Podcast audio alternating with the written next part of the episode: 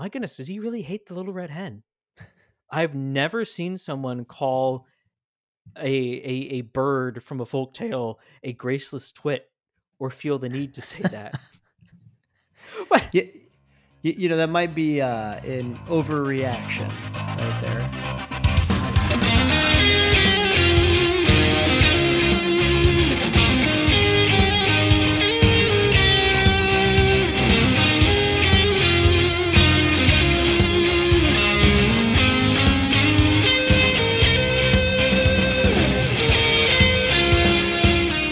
Welcome to the Wokepedia Podcast. The Wokepedia Podcast is brought to you by Enemies Within the Church. If you haven't watched the film yet, go on to enemieswithinthechurch.com and watch it. What are you doing? Go watch it. It's good information. It's why we're doing what we're doing. Uh, today, we're going to be talking about something very interesting. But before we get to that, as always, my name is Kyle and joined uh, across the. Uh, the internet is my co-host Sam. How are you doing? Uh, doing well. You know, it, it is a long journey to be able to make it clear across the country like this through the internet. Mm. Um, it, it really is just a, a long and strenuous journey to be able to do that. Um, you know, really exhausting. Yeah. Yeah. You, you, you know, isn't, isn't technology amazing though, Kyle, with how that works? It, it really is. And for as much problem as technology brings, it also brings opportunity. For as much evil as there is in this world, there's, you know, it, virtual stuff doesn't replace the real world, but man, we have a lot of advantages that persecuted Christians throughout the centuries could have only dreamed of. So we got to take advantage of it while we have it. Uh, But that that aside, Sam, I want to tell you a story. One one time we did uh we did woke story time. Yeah. Th- this time we're going to do kind of like anti woke story time. Ooh. Except what happens here is it's a good story that pretty much preaches against a lot of elements of wokeness that makes a certain woke organization bristle to the point where they had to make an article about it. And unlike what you might think, this wasn't even in 2022, 2021. This was back in 2018. And it is just silly. But we, we thought that the, the silliness of it was really informative to examine uh, the sort of things that they despise, examine the the ways that they kind of twist twist your expectations. Again, we could have almost put this in the uh, how the woke manipulate series.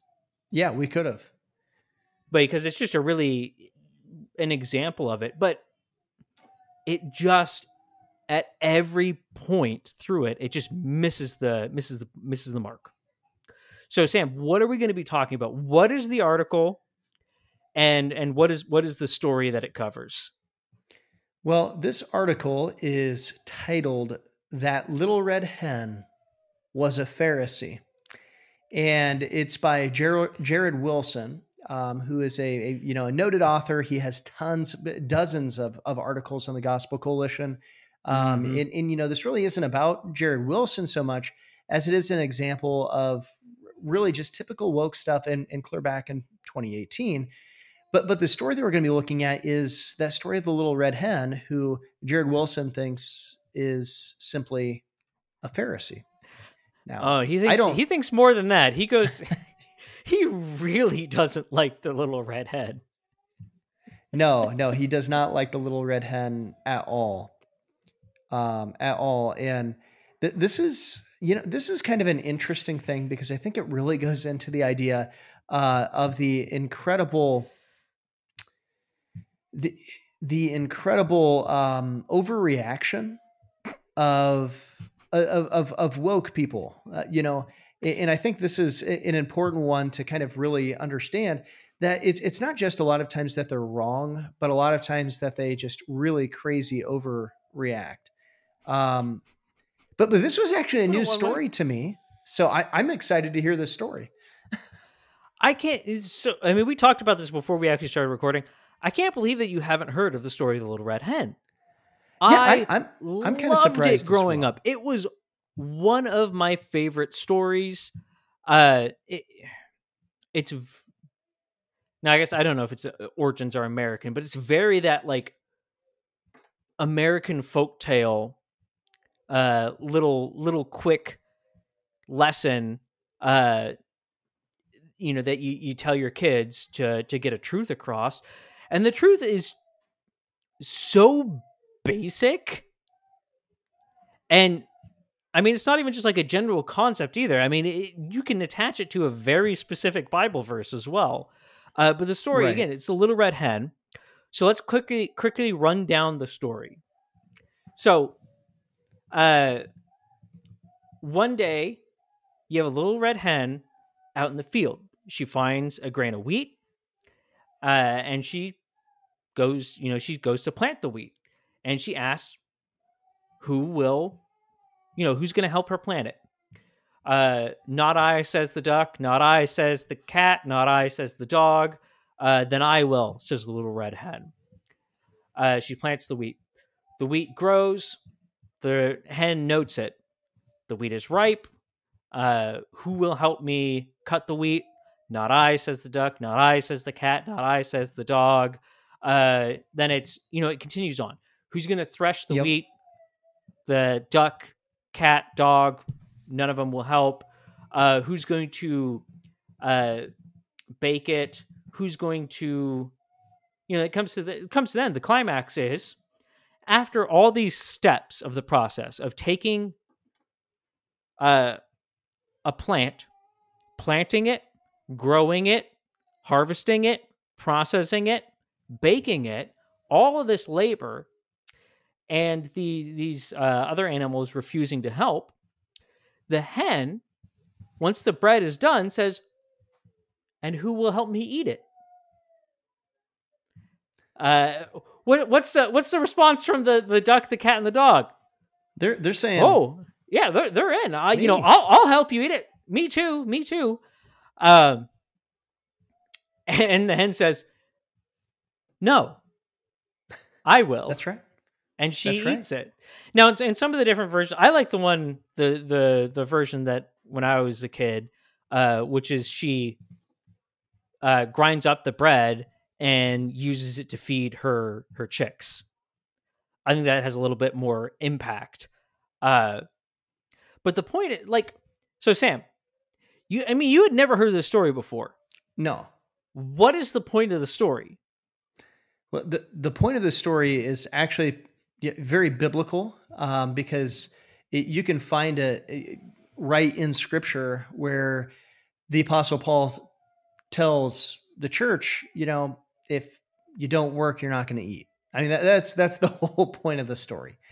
Um, and it's it's really promoting a, a work ethic. It's promoting mm-hmm. a, a, value of of work in in time. It's promoting mm-hmm. the idea that uh, you, that you have to earn special treats. You have to mm-hmm. earn special things. Uh, it's it's not just one of those things of hey, I can decline it, take out all responsibility, and enjoy the fruit of the labor. Um, yep. It's it's it's really just you know that simple idea you know even in discipleship in uh, 2 timothy 2 the apostle paul goes and says uh, the hardworking farmer is the fir- eats of the first fruits I this is really all throughout Scripture. It's not just yeah. in one random verse. It's it's really all throughout Scripture. This principle. Yeah, yeah. And I mean to bounce off that and expand on it further. It's an agriculture analogy. Uh, God loves agricultural analogies because it's something that we can understand. Even even if we're not a farmer, we can understand it because, well, okay, I guess some of the modern um, progressives don't understand how growing food works, but uh, we can all relate to this that it takes effort to grow a plant, to process it, to turn it into food, and then to eat. That's right. what it takes to live, to survive. Um, and this is, you know, this is such a good story, a good lesson to teach the kids, and it's good. It's good because unlike a lot of like um more complex stories that then have a, a moral attached to them, but it's kind of an, an undercurrent or you know might be a little bit more explicit, but it's still part of a story. Mm-hmm. This is really just a very simple and creative way to teach a very simple, straightforward biblical truth. You don't right. work, you don't eat.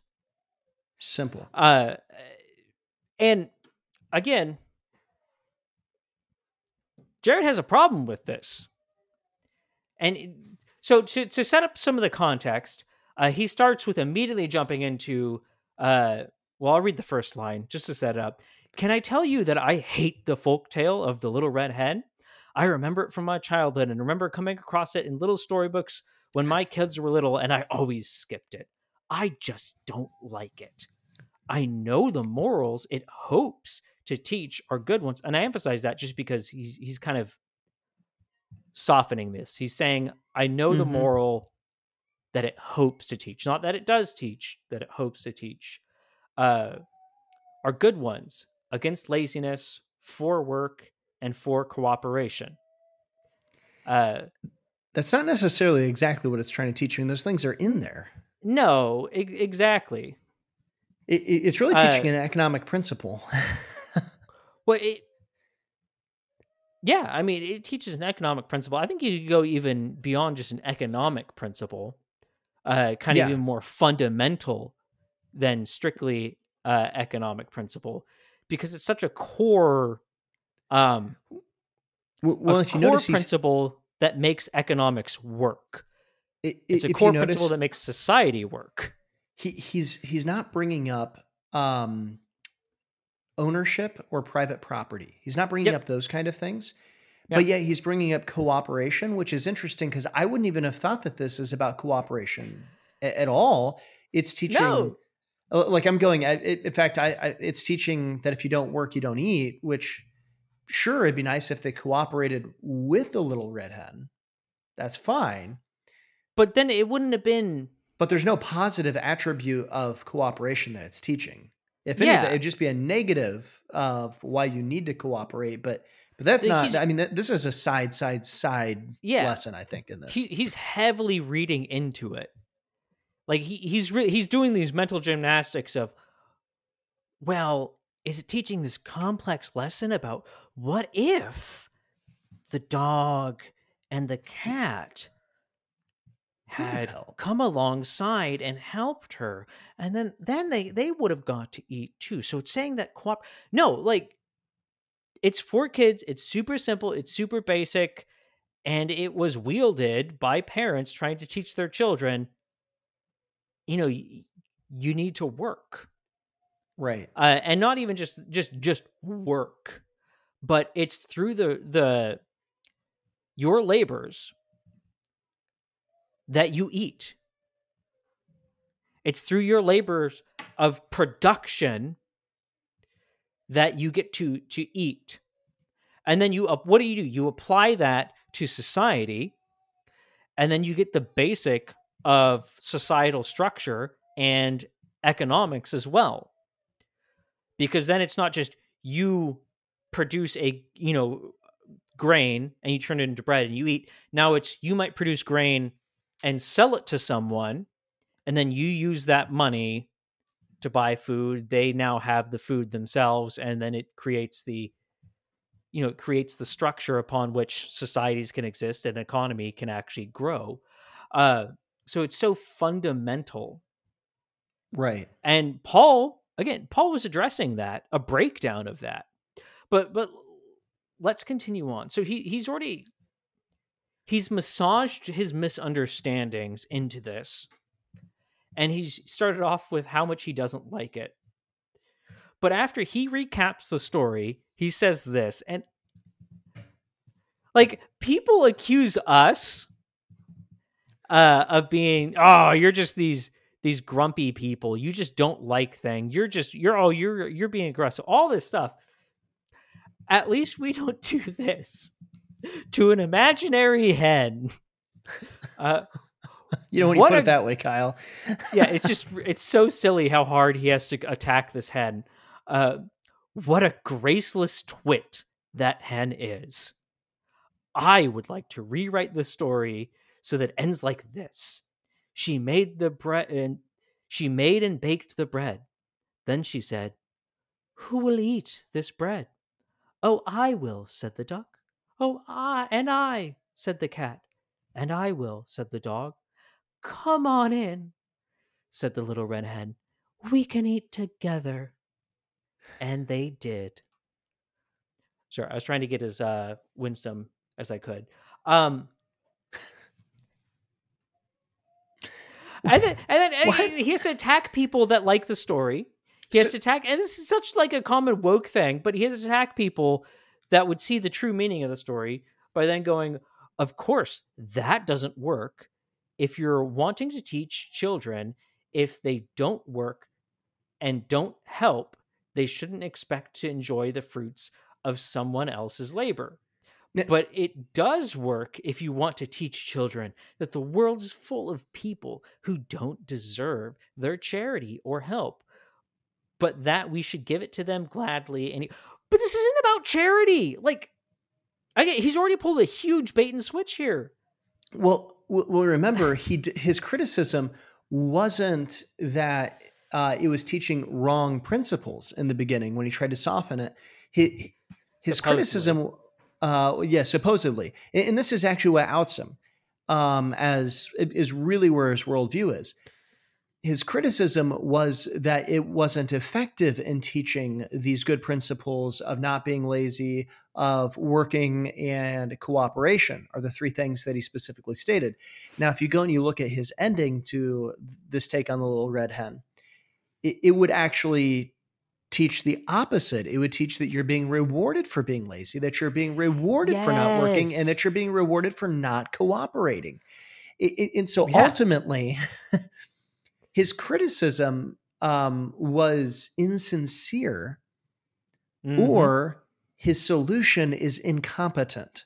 And, and I think, you know, just to go on a little bit of a rabbit trail, not not too far, but I think this is important for people to understand because I we get criticized a lot for going and calling people out in, into saying that you know they're they're doing something uh, evil, that they're uh, that they're doing something wicked, that they're saying something, and a lot of times people come back at us and they try to say, "Well, you're you're misunderstanding." You can go and and listen to our podcast on uh, woke manipulating, uh, giving the benefit of the doubt, uh, and, and that really explains a lot of that.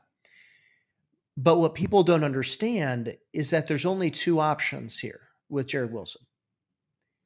Either he's incompetent, he's dumb, and that's in his solution, or he's evil and promoting something wicked. Yeah, but you can't have it any other way. You you you really can't. He's either in it's either ignorance or it's uh insidious. Right. There you go. There's some alliteration. We were talking about alliteration earlier. Uh, it, but but I think that's really important for people to understand because a lot of times people think that when you go and you call someone evil that you're being rude and mean in, in, in something like this, or saying that they're being insidious, that you're being rude and mean. But I think it's more rude and more mean to assume that the person's stupid. I mean, that's just me. I tend not to walk into a room and think that people are dumb especially if you have a writing yeah. platform. And hey, what are you doing that technically you're giving him the benefit of the doubt? You're saying, right. I don't know if he's, if, you know, he's doing this on purpose or he's just complete, completely ignorant. He's, he's dumb. He does not understand what's going on.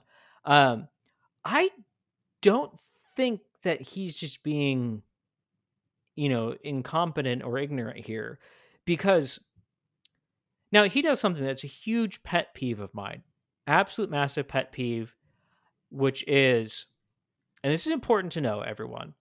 Uh, there's a modern writing style that's really problematic, and it's I call it the blog style because I, I, really saw it kind of come to prominence in blogs, but unfortunately now modern journalism has taken it over, and frankly, the vast majority of journalistic articles you see are written this way as well.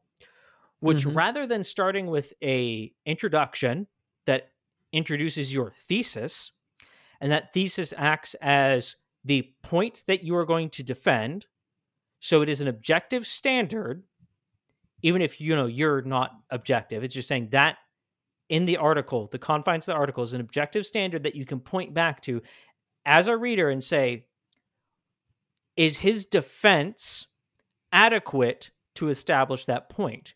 And you might go, well, wait, this, you know, this is an academic paper, but that's the same kind of style that you do in anything, whether it was, you know, I remember Right. learning that in junior high for doing uh like research papers. But then, oh look, the same thing comes up in public speaking class. Oh look, the same thing comes up here in uh you know, I went to a private Christian school. Same thing coming up here in Bible class. You know, whenever you're trying to present truth, you have to have an a, a key, a key to understanding it. It has to be laid out, clear, and objective. That's what a thesis is. He doesn't have Right. that. So what he does is he ta- rants about the little red hen, and then suddenly he's about to switch gears. Now, that again, that's why I don't think he's being ignorant Right. uh, because he does this whole rant about the little red hen and then jumps to talking about something else that's not not really connected. So there had to be some sort of intent in behind saying this. Now what is the what system is he tearing down?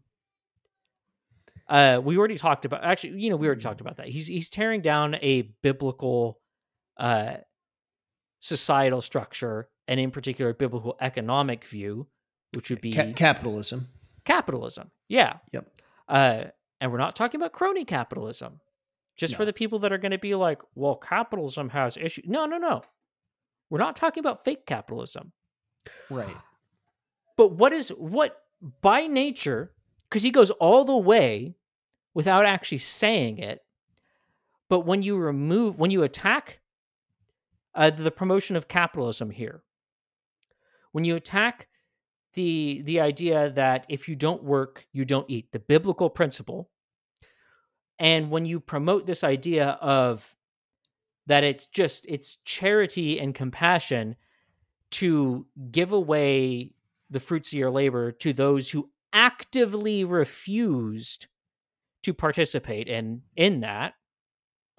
Now if we want to overly examine the story could the the hen have created a system where now the uh, duck and the cat and the dog could work for her and earn some of that bread Sure. yeah, they could have, but these aren't.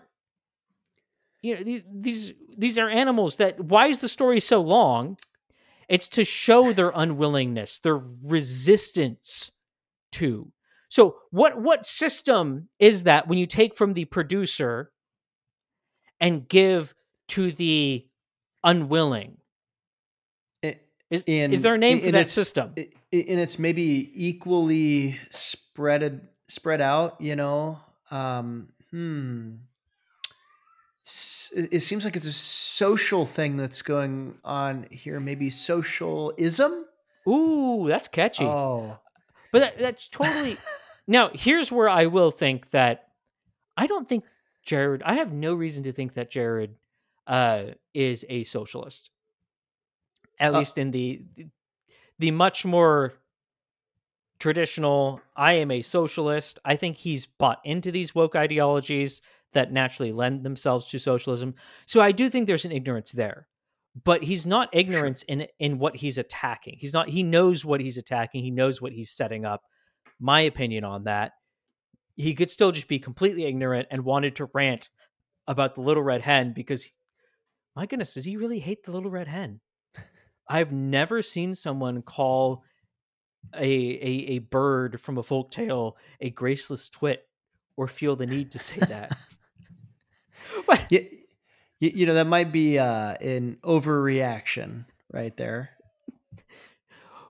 I think it's a purposeful overreaction, though. I think he's trying to build up the drama. Yeah, I think that's that's that's fair. But wh- So where does he go from here, though, Sam? Like, what does he actually want to talk about? That he used all this drama to build up an emotional preparedness for you to then be open to a different idea. Where, where's he heading with this? What, what what's his what's his end game? What's he aiming at? Well, all of a sudden he starts talking about you know Christian married couples. And just to clarify, which, that it, he literally, I'm quoting him. he finishes talking about the little red hen, and then suddenly, one point, Christian married couples must continually like it is that jarring of a transition. Yeah, I, I mean, reading it, I actually my neck is still pretty sore from the whiplash. Um, it, it, it was not a smooth landing uh, in in this. I mean, it was pretty pretty uh, bumpy here. But, but he goes and he says, you know, one point Christian married couples must continually relearn is the difference between doing good for their spouse in order to get something in return and doing good for their spouse simply because it's the right thing to do, uh, because it glorifies God. I think lots of uh, of the stuff out there uh, on his and her needs, love languages, and so on can be helpful, but too often it somehow sets us up to be uh, yinning and yanging each other. Uh, I do this and you do that, and then we will bring balance to the force. I wonder where sin and grace come into play. Like, that's one of those mm. paragraphs that I, well, besides the, I've never heard yin yang turned into a, two separate verbs. I, I probably um, wouldn't use it in that context either. Just, I, I don't know. He did, well, he, that is not what I, anyway. We, we don't need to get into that there. But, but like 90% of that paragraph, I'd agree with, maybe even more than 90%.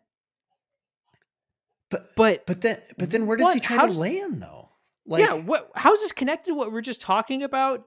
And why does he suddenly jump to like he, he jumps to marriage and he points out that that yeah, in marriage it's not about you know 50% the man 50% the woman we're finding this balance and there's this this give mm. and take no marriage is selfless it's 100% for your spouse so, Christ gave himself 100% to his church. His church gives 100% to Christ. It's selflessness. So I, I, think I found the connection, Kyle. um, so so legit, legitimately, I think I found the connection in, in his mm. worldview. I don't think it's as random as, as what we think, maybe. There is a social compact between a husband and a wife that would necessitate that you would give your spouse food whether or not they were going to give you anything in return, or you would go and meet your spouse's needs, uh, whether or not they're going to give you something in return. There's a, a, a, social compact. It's more than a social compact. We call it a covenant uh, in, in Christianity. That's what it is. It's a covenant.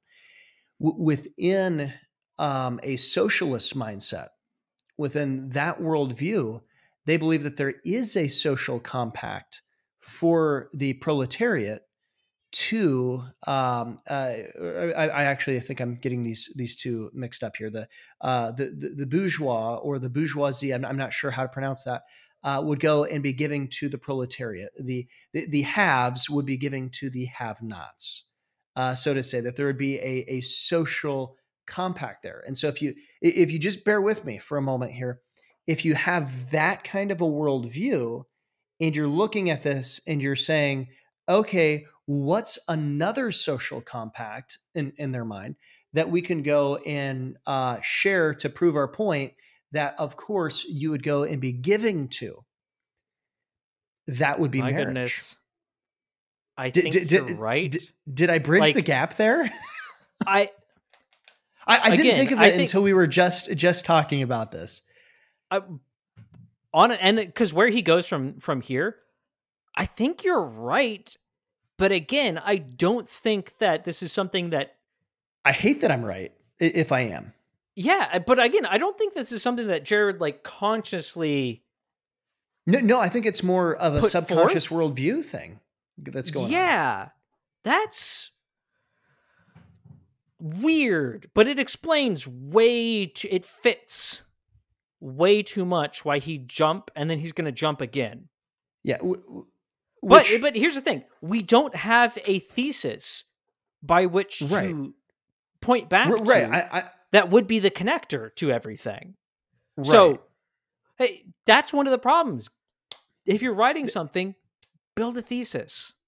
He, would, actually this if this is what he's trying to do, just from a communication standpoint, it really would have been of great benefit for him to have that introduction paragraph, like you're saying, to introduce the the thesis as to what he's going to be building. Like it, and then actually, mm-hmm. it I I don't want to say brilliant, but it would actually be logical, not truthful, but logical. It would be logically mm-hmm. consistent. It'd be a linear thought. Yeah, it theoretically he might still be even someone that's a relativist can write an article that's internally objectively consistent. Right. That's the value of thesis. Now they might be, you know, they might be promoting subjectivism in that. Uh right. And thus it would actually be a self-defeating article because they had to appeal to you know they construct the article objectively to defend subjectivism. But the, the, fact that he sells his books is probably a self-defeating article but anyway continuing on. Where does he go from now? Because i'm i feel like i'm caught up now. Thank you for that sam. Uh, but wh- where's he taking it now? Like what's the next what's the next jump the next uh, leap for him? Well so after taking it from the the social compact uh, of socialism economics to this the the covenant of marriage he would uh, his worldview or the worldview that he's that he seems to be communicating would be uh mar- would be a social construct there as or compact as opposed to a covenant. But the next thing though is that he takes it to salvific grace My which goodness. I don't I don't really know how you bridge that one. No, like, I I'm starting to as it's weird for as much as we prepared for this. I like how we're we're starting to there's something that that happens when you're actually engaging uh yeah. where it starts to unlock certain things. So Sam, I think you're 100% right in your analysis of uh, how he's connecting these things. So you have the, you know, you have the the socialism, uh, and the social con- uh, compact there, uh, then the marriage, and then he's going to go to uh, Jesus, and I'd argue he's he's actually he's getting at the same thing there. Another because, social compact, basically. Well, it'd be a spiritual one. A spiritual compact, uh, yeah. Rather than a covenant, but in his mind how he's making the leaps and this shows his you know his his kind of woke uh off baseness. Terrible wording there. Uh but his his, yeah, his woke ideology as the kids would say uh but it shows through in this. His definition of grace and we'll get to this but I'm introducing it now. His definition of grace is so far off base that he's replaced it. His definition of grace is almost synonymous with Marxism. To the point I, where Sam, that... I think you're I think you're right. But his connection between these things, what what is wrong with the little red hen? Well, she's a Pharisee. What does he mean by she's a Pharisee? She's a graceless She's lacking grace. She's a graceless twit. Uh, marriage, where does uh, sin and grace come into play? Uh, this the, the the the compact between you and your spouse is one of grace. Uh, what we need to have in society economically is a compact of grace. We need to not be graceless. What is the spiritual grace uh, compact that we need? It's with Jesus. Yeah. Salvation. and let's continue on. And I think that that will start to really reveal itself. We wanted to talk about grace anyway. Uh,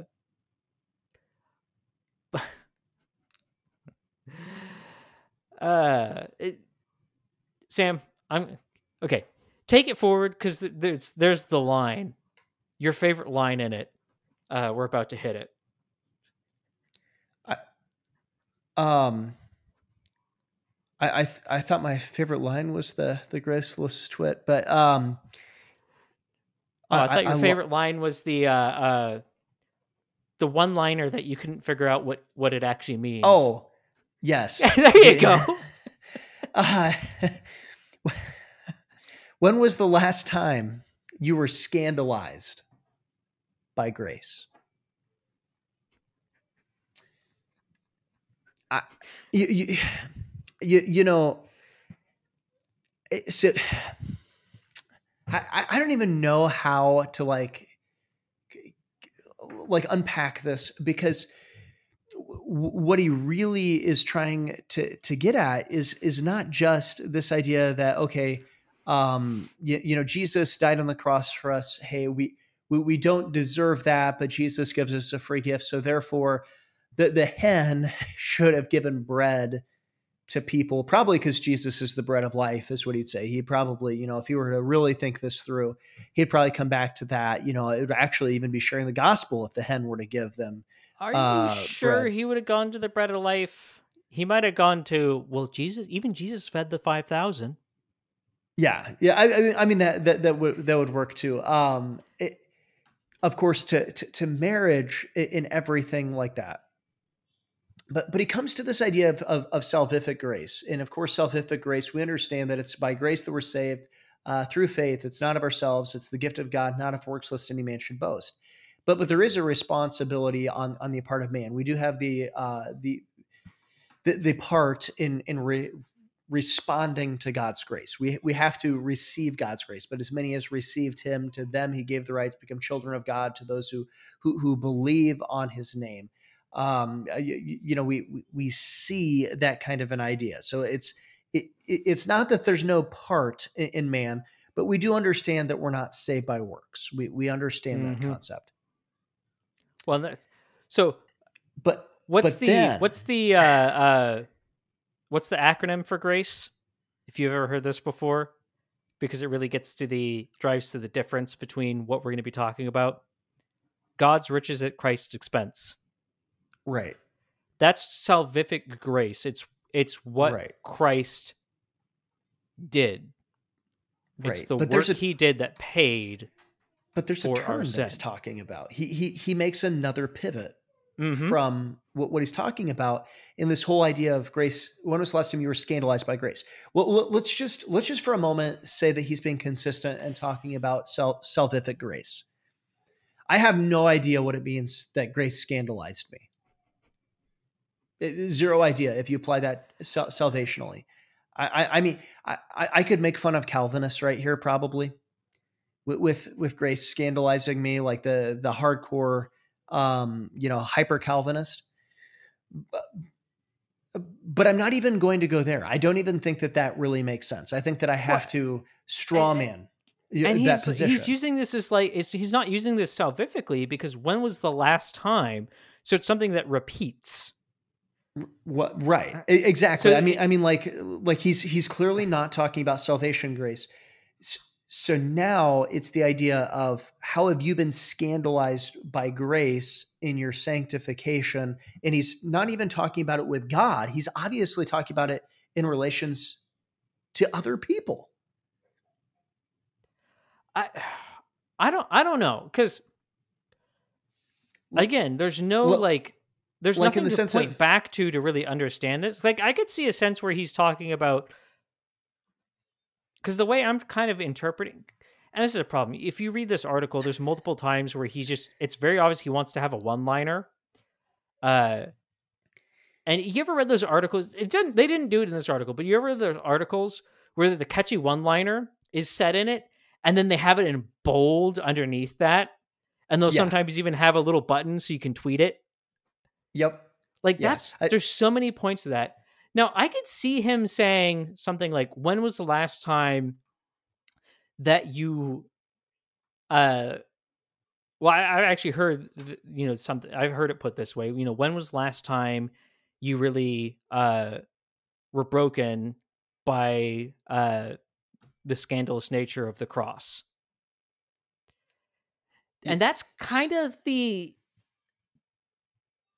see see that's how the how, connection I my mind kind of goes to, but I'm not sure what he means. He's not speaking clearly. See what where, where I think he's he's taking it is back towards the uh, the the social compact in applying as Christians we have to apply grace to our social compact.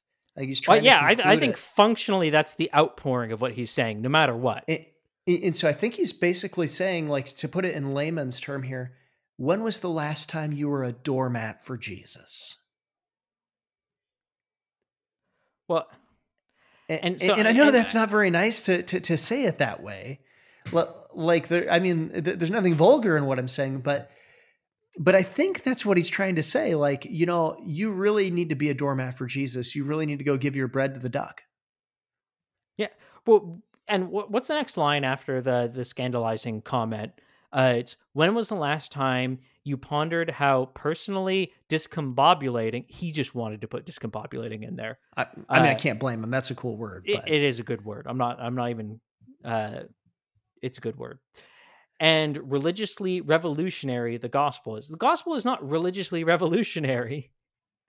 Like I, Christ, the, god is the one that established the religion that we follow like it couldn't be religiously regu- i'm not even going to go there but it, grace covers up screw ups and the things yeah. we screw up it is not blind to our laziness and of course uh but it is not blind to our laziness of course but it might as well be as well be. right there and i think that is the most telling line in this uh, entire article because he says again it's his him admitting yeah yeah yeah no no i get what it should be saying but that it, Here, it's him acknowledging that it's supposed to be about about here's that, orthodoxy but ignores that. but it shouldn't be orthodox. Yeah. So here's the thing is because and we we talked about this beforehand, but I just realized we we were not going to make it as clear as it should be because you have so because you use grace so many different ways and again functionally at the end i think his grace is marxism is is almost synonymous with marxism and that's yes. why the the pattern that you put to it works is because how he's wielding it uh but it, and if you can you redefine have, terms you you can weaponize any ideology including christianity and all all he mm-hmm. needed to do was was use the language of Christianity but redefine the meaning of grace. Mm-hmm. And what is one of the ways he does that is he never defines which grace.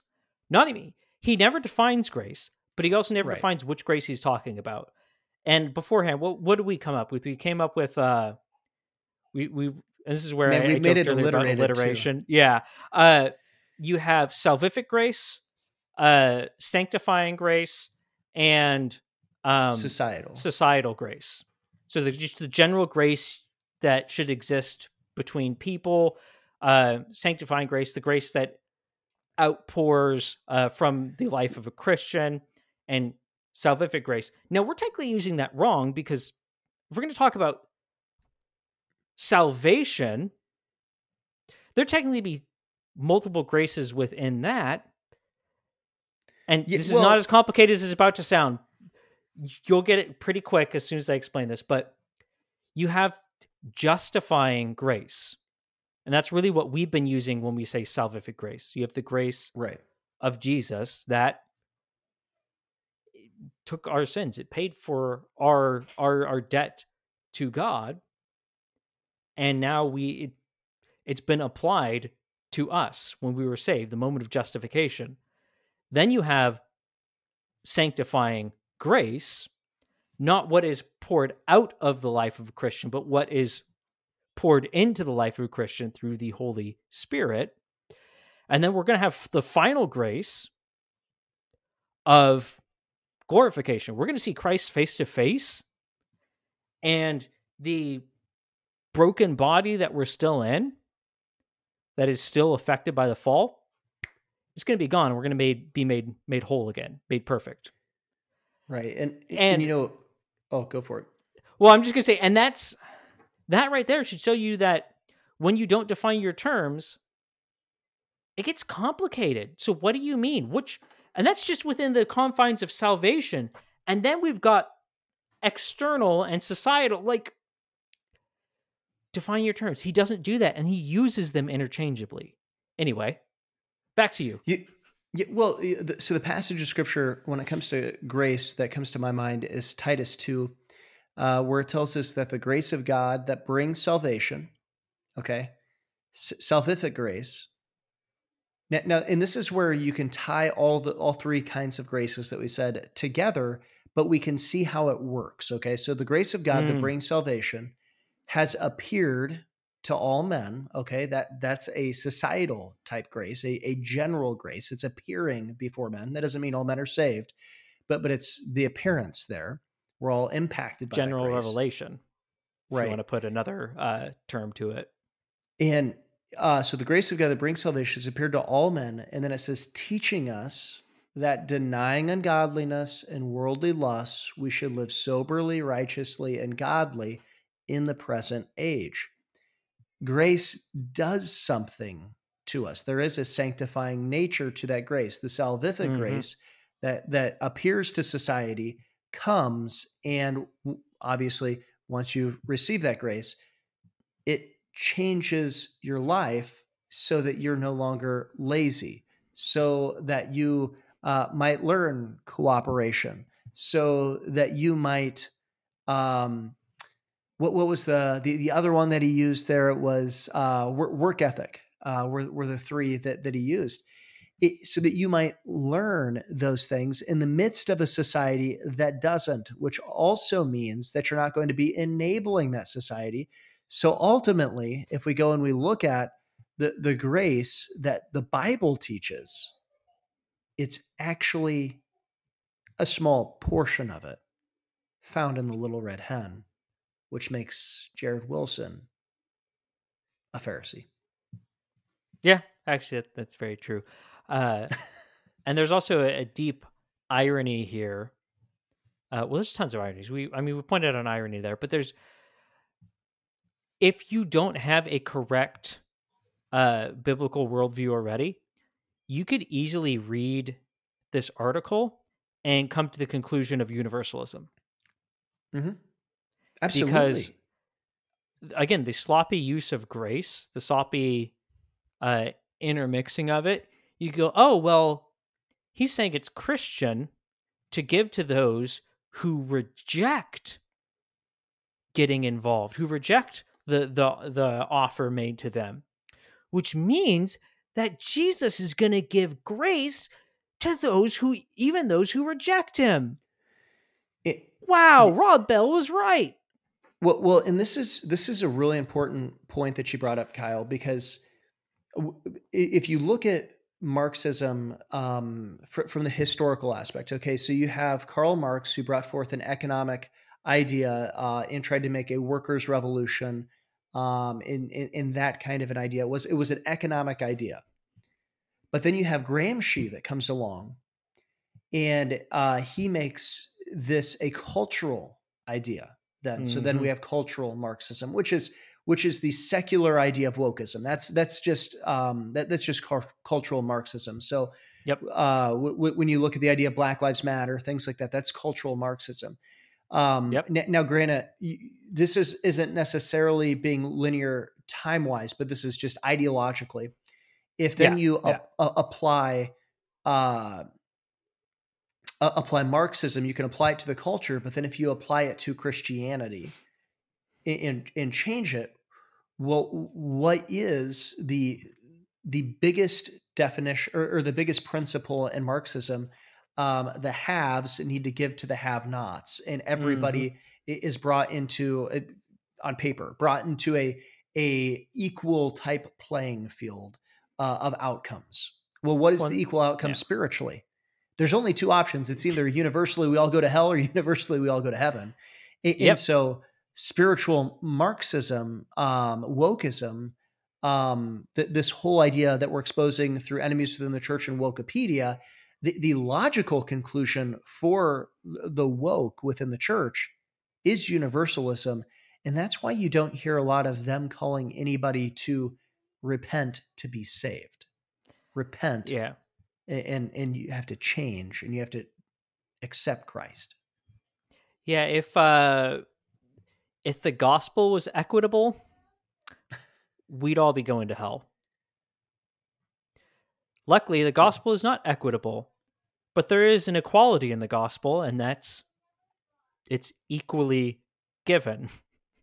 That's right. Uh oh oh there's there's something I was going to comment on while you were saying that. Now I'm trying to to remember what that was, but it oh that that's what it is. Deconstructionism. This mm. is why you hear people you know that's a big thing nowadays it's talking about deconstruction deconstructing faith all this stuff because wokeness woke ideologies this taking cultural marxism taking marxism and applying it to christianity creates this tension because it is the issue we pointed out here well if you you read it through and if the this grace is equally uh, or is, is equitably applied despite the rejection of people then universalism. But that's not the case. That's not the message that's preached in the Bible. So you see, there's a tension that starts to form in people that starts to tear them apart. It tears them apart internally, and you see the the end result is what we call deconstruction. Now, in right. reality, did they really deconstruct. No, you can't piece by piece lose something. You either have the whole, you either have salvation or you don't. You can't remove pieces of it. But it puts people in this tension where they have to start uh, addressing the contradictions. They have to start addressing the problems, and it leads people out. Yeah, it leads and, people away from Christ. You, you know, Kyle, I think we should do an episode on deconstructionism as well. And, um, I, I, you know, I'm, I'm just, I'm not very old, but I am old enough to remember when, you know, resolution nine came out for the Southern Baptist Convention. They said, you know, it's, it's just a useful analytical tool, critical race theory. And, uh, you, you know, they, they wanted to bring yeah. up the whole idea of criticizing something, um, and saying that we're not actually doing that. We're just using it as an analytical tool. And then, you know, a few months later, deconstructionism uh, became a major thing, deconstructing your faith, which, of course, criticizing and deconstructing are basically the same thing. But I think we should do a whole, um, I think we should do a podcast on that. What do you think? Yeah, we, that's definitely something that we should talk about because it's a phenomenon. It's, it, it's, it in and of itself is not wokeness, but wokeness produces deconstruction Yeah. and, and l- let me throw this out here too. If you're somebody who's teaching deconstruction uh, and encouraging people to deconstruct your faith and you're listening to this, maybe you're doing some opposition research or something like that, contact us at Contact Wokepedia because we'd love to talk to you. I'd love to talk to you about it uh, and, and actually discuss ideas. I, I know it's difficult for people to want to exchange ideas, but I would love to do that, and I'm sure Kyle would as well. Oh yeah. Um, so, uh, yeah. you, you, know, let us know. In fact, I, I, don't know if this would necessarily be the the podcast platform that we would want to bring it onto, but I, I mean, I don't think either one of us would have an issue having a public discussion uh, on no, that no. kind of a thing. We're not afraid. I mean, I know people probably assume that, but we're not afraid of engaging with uh, these ideologies. We're confident in saying that they're errors, but we're not afraid of engage engagement. And we right. do reach out to people that we disagree with. Right. You know, we don't just accuse, we do also reach out. Uh, but on that note, where do they contact us, Sam? You know, how do they contact us? Whether hmm. they're someone, you know, that we just talked about that's that's uh ideologically opposed to us, or there's someone that wants to get in contact with us for some other reason. Where do they go? Yeah. Well, you can call us. Just kidding. You can go ahead and email us at uh, contactwokepedia at gmail.com. Once again, that's contactwokepedia at gmail.com. And, and of course, go over to enemieswithinthechurch.com and you can find all of our stuff on Wokepedia. In, in fact, do, don't we have a, a new URL? Yeah, we do. We have. We, we oh, should promote that. Y- you say that, and then I don't know the URL exact URL top of my head. I think if I remember right, it's Wokepedia. Because fun fact, someone owns the URL wokepedia.com. It does. There's no website attached to it. They just own it and they will not sell it. Uh, yeah. But wokepedia.enemieswithinthechurch.com. You can also just go to enemieswithinthechurch.com and click on Wokepedia at the top, or the link is down in the description of this, whether you're on YouTube, Rumble, Spotify, iTunes, Amazon, uh, Google, podcast platforms I didn't know existed until I saw them pop up in analytics.